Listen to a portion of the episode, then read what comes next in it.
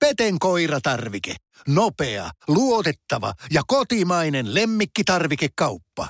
Tule suurmyymälöihimme tai tilaa näppärästi netistä. petenkoiratarvike.com Suomirokin aamu ja suoraan asiaan. MTV Uutiset kertoo verkkosivullaan tapauksesta, jossa eteläkorealainen taideopiskelija söi banaanin, joka oli osa taiteilija Maurizio Kattelaanin installaatiota. Opiskelija nimeltään Noh Hyun Suu perusteli tekoaan sillä, että hänellä oli nälkä ja hän oli jättänyt aamiaisen väliin. Asiasta kertovat muun muassa BBC ja CNN. Taideteos nimeltä Comedian oli osa Kattelaanin VE-nimistä näyttelyä. Kypsä banaani oli kiinnitetty teipillä seinään Etelä-Korean pääkaupungissa sijaitsevassa Lieum taidemuseossa. Banaanin syötyään opiskelija teippasi banaanin kuoren seinään. Tämän ystävän kuvatessa noin minuutin kestäneen tapahtuman. Museo kertoo välikohtauksen tapahtuneen niin nopeasti, etteivät he ehtineet reagoida siihen. Myöhemmin museo sijoitti uuden banaanin samaan paikkaan. Tapaus on herättänyt keskustelua siitä, olisiko banaani vaihdettu joka tapauksessa ja ennen kaikkea siitä, mikä on taiteen arvo. Suoraan asiaan. Suomirokin aamu haluaa kiinnittää huomiota siihen, että tämän taideopiskelijan ystävä siis kuvasi koko tapahtuman. Ja varmaan julkaisi sen sitten johonkin someen. Ja sitä varmaan sitten sanotaan taiteeksi. Ja sitä, siis, sitä sanotaan taiteeksi, että joku syö banaanin. Että näin. Taide. En suosittele. Iltalehti kertoo verkkosivullaan Los Angelesissa sattuneesta tapauksesta, jossa Los Angelesin filharmonikkojen Tchaikovsky konsertissa asiakkaana ollut nainen sai äänekkään koko vartalo orgasmin perjantaina. Walt Disney-konserttisalissa järjestetyn esityksen aikana yleisö havahtui parvelta kuuluneeseen kiihkeään voihkintaan tai jopa huutoon. Los Angeles Timesin mukaan lukuisat ihmiset ovat kertoneet kuuleensa naisen voihkinnan filharmonikkojen konsertissa perjantaina. Säveltäjä ja tuottaja Magnus Fiennes on yksi heistä. Yleisössä ollut nainen sai kovaäänisen kokovartalo-orgasmin viidennen sinfonian toisen osan aikana. Orkesteri jatkoi kohteliaasti soittamista, hän kertoo Twitterissä. Suoraan asiaan. Suomirokin aamu haluaa tässä vaiheessa ihan pikkusen pakittaa ja ottaa takaisin tuon edellisessä pätkässä sanotun taide en suosittele sanonnan. Sanotaan sittenkin niin, että taide, no voihan sitä vähän kokeilla. Helsingin Sanomat kertoo verkkosivullaan, että lasersäteet haravoivat Helsinkiä tällä viikolla.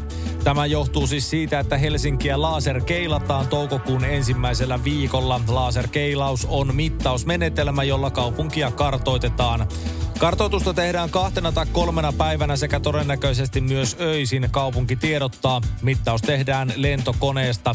Laserkeilausjärjestelmä perustuu säteiden kimpoamiseen kohteesta. Keilauslaite lähettää yleensä satoja miljoonia lasersäteitä, jotka luovat mittauspisteiden kolmiulotteisen verkoston. Materiaalin avulla kaupungin karttapalveluun tehdään kolmiulotteinen mallinnus. Mittausverkosto on varsin tiheä. Kaupunkikartoituksessa mittauspisteitä on noin 10 senttimetrin välein. Mittauksia tehdään useista suunnista, jotta voidaan välttää katvealueita.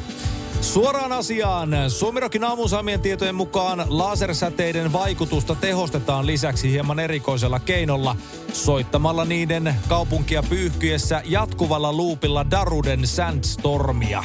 Kaupungin laajuiset reivit siis luvassa. Yes. Kansainvälinen judoliitto IJF sulkee kahdeksan Venäjän edustajaa Dohan MM-kisoista. IJF sulki kisoista Venäjän asevoimissa työskentelevät urheilijat. Asiasta kertoo MTV Uutiset. Liitto teki taustaselvityksen venäläisurheilijoista sen jälkeen, kun Ukraina ilmoitti boikotoivansa Dohan kisoja. Ukrainan joukkue perusteli boikottia sillä, että Venäjän joukkueen enemmistö on ammattisotilaita. IJF ilmoitti tehneensä riippumattoman selvityksen Venäjän urheilijoiden ja muiden edustajien taustoista. Joukkueesta karsittiin asevoimissa työskentelevät ja urheilijat, jotka ovat tukeneet Venäjän hyökkäyssotaa sosiaalisessa mediassa. Kansainvälinen olympiakomitea KOK määritti viime kuussa ehdot, joiden perusteella kansainväliset lajiliitot voivat hyväksyä yksittäisiä venäläisiä ja valkovenäläisiä urheilijoita kansainväliseen kilpailutoimintaan. Joukkuelajien sulun KOK piti ennallaan. Suoraan asiaan. Suomirokin aamusamien tietojen mukaan judokoista seitsemän poistui paikalta vähin äänin, mutta kahdeksatta ei ole vieläkään saatu kiinni. Tämä johtuu siitä, että kaveri vetää vieläkin kilpailupaikan tatamilla ukemeja päästäkseen karkuun kisojen toimitsijoita. Liukas jätkä.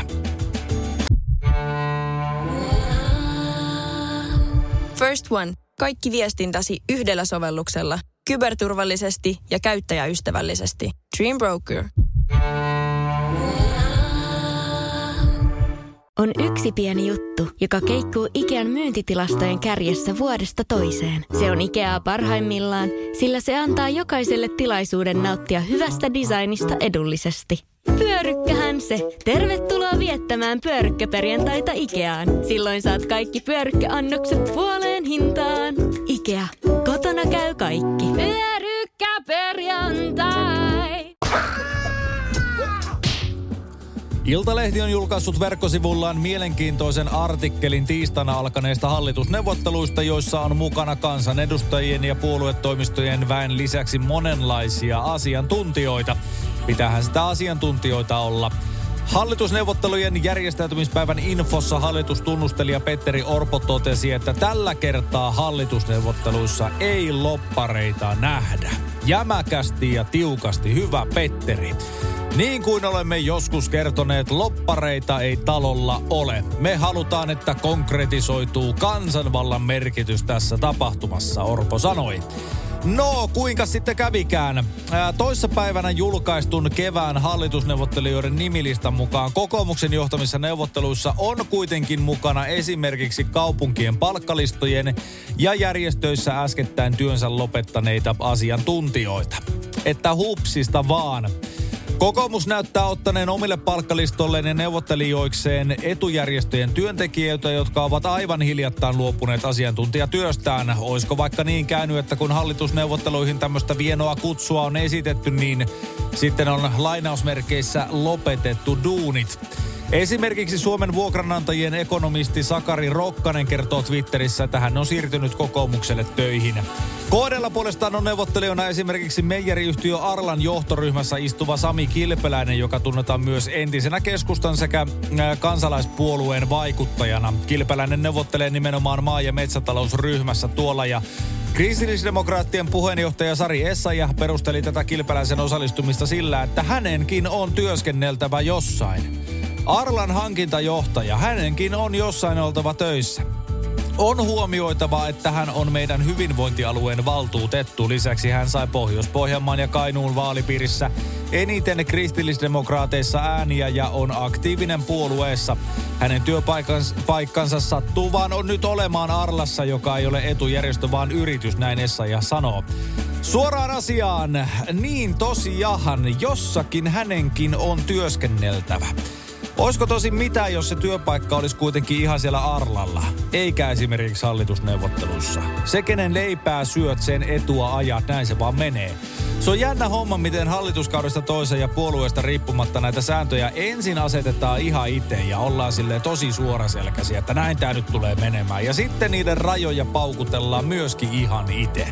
Riki Sorsan veli on Riki Sorsan veli, vaikka kuinka näyttäisi Riki Sorsalta. Iltalehti kertoo verkkosivullaan tapauksesta, jonka voisi lähtökohdiltaan olettaa olevan lähtöisin Yhdysvalloista, mutta onkin ihan täysin supisuomalainen tapaus. Oulun käräjäoikeus vangitsi nimittäin pari viikkoa sitten kolme henkilöä turvallisuussalaisuuden paljastamisesta epäiltynä. Epäiltyinä vangittiin kaksi 45-vuotiasta miestä ja yksi 47-vuotias nainen. Naispuolinen epäilty vapautettiin viime perjantaina. Tutkinnan johtaja rikoskomissaario Jukka Nurmenniemi keskusrikospoliisista kertoo, että häntä epäillään edelleen rikoksista, mutta ei lähde yksilöimään nimikkeitä. Iltalehden mukaan turvallisuussalaisuuden paljastaminen lukeutuu maanpetosrikoksiin. Poliisin mukaan kaikki epäilyt ovat jakaneet sosiaalisessa mediassa salassa pidettäväksi luokiteltua aineistoa. Tutkinnanjohtaja ei ota kantaa siihen, miten poliisi pääsi veljesten jäljille. Iltalehden tietojen mukaan epäilyt miehet ovat veljeksiä. Epäilty nainen taas on toisen miehen puoliso. Kaikki kolme olivat eduskuntavaaliehdokkaita, kaksi kristallipuolueen ja yksi VKK listoilta. Kuinkas muutenkaan? Veljekset näyttävät uskovan Guanon salaliittoon ja tunnelisotateoriaan, mikä tietysti puoluettausta huomioon ottaen ei ole mitenkään yllättävää. Heidän verkossa julkaisemiensa videoiden perusteella on kuitenkin vaikea arvioida, uskovatko veljekset täysin kaikkeen kertomaansa. QAnon on siis Yhdysvalloista liikkeelle lähtenyt salaliittoteoria, jonka mukaan pieni valtaeliitti hallitsee maailmaa. Tätä kutsutaan deep stateiksi eli syväksi valtioksi. Paha eliitti on vastuussa maapallon ongelmista. Koskaan ei ole siis yksilön oma vika, että maito happanee jääkaapissa, vaan se on se valtaeliitti. Veljesten mukaan mantereita yhdistää maailmanlaajuinen tunneliverkosto, jossa eliitti kuljettaa maglev-junien avulla aseita, huumeita ja lapsia. Tunneleissa tapahtuu kaikenlaisia kauheuksia. Kauhuissaan olevia lapsia farmataan ja heistä imetään adrenokromia, jota eliitti käyttää sitten huumeena. Että just tämmöistä juttua siis. Ja tämähän ei tietysti jää tähän, vaan veljesten julkaisemien sotaraporttien mukaan entisen Yhdysvaltain presidentti Donald Trumpin hallinto käy tunneleissa salaista sotaa syvää valtiota vastaan. Sotaan osallistuu 17 maata, joista yksi on Suomi. Eli torille kai sitten. Suoraan asiaan. Suomirokin aamu haluaa muistuttaa, että Suomessahan ei todellisuudessa ole kuin yksi merkityksellinen tunneli. Ja se on mummotunneli. Ja tähän vielä lisäyksenä, että ei nämäkään tyypit ole missään tunnelissa käyneetkään, vaan todennäköisesti vaan pistäytyneet siinä perinteisessä suomalaisessa ryyppyputkessa, joka on sitten jäänyt päälle. Suomirokin aamuja keskelle köljä. Ja ehkä vähän siihen siivuunkin pikkasen. No, äkkiäkös tän voi erä olla? Tule sellaisena kuin olet, sellaiseen kotiin kuin se on. Kiilto. Aito koti vetää puoleensa.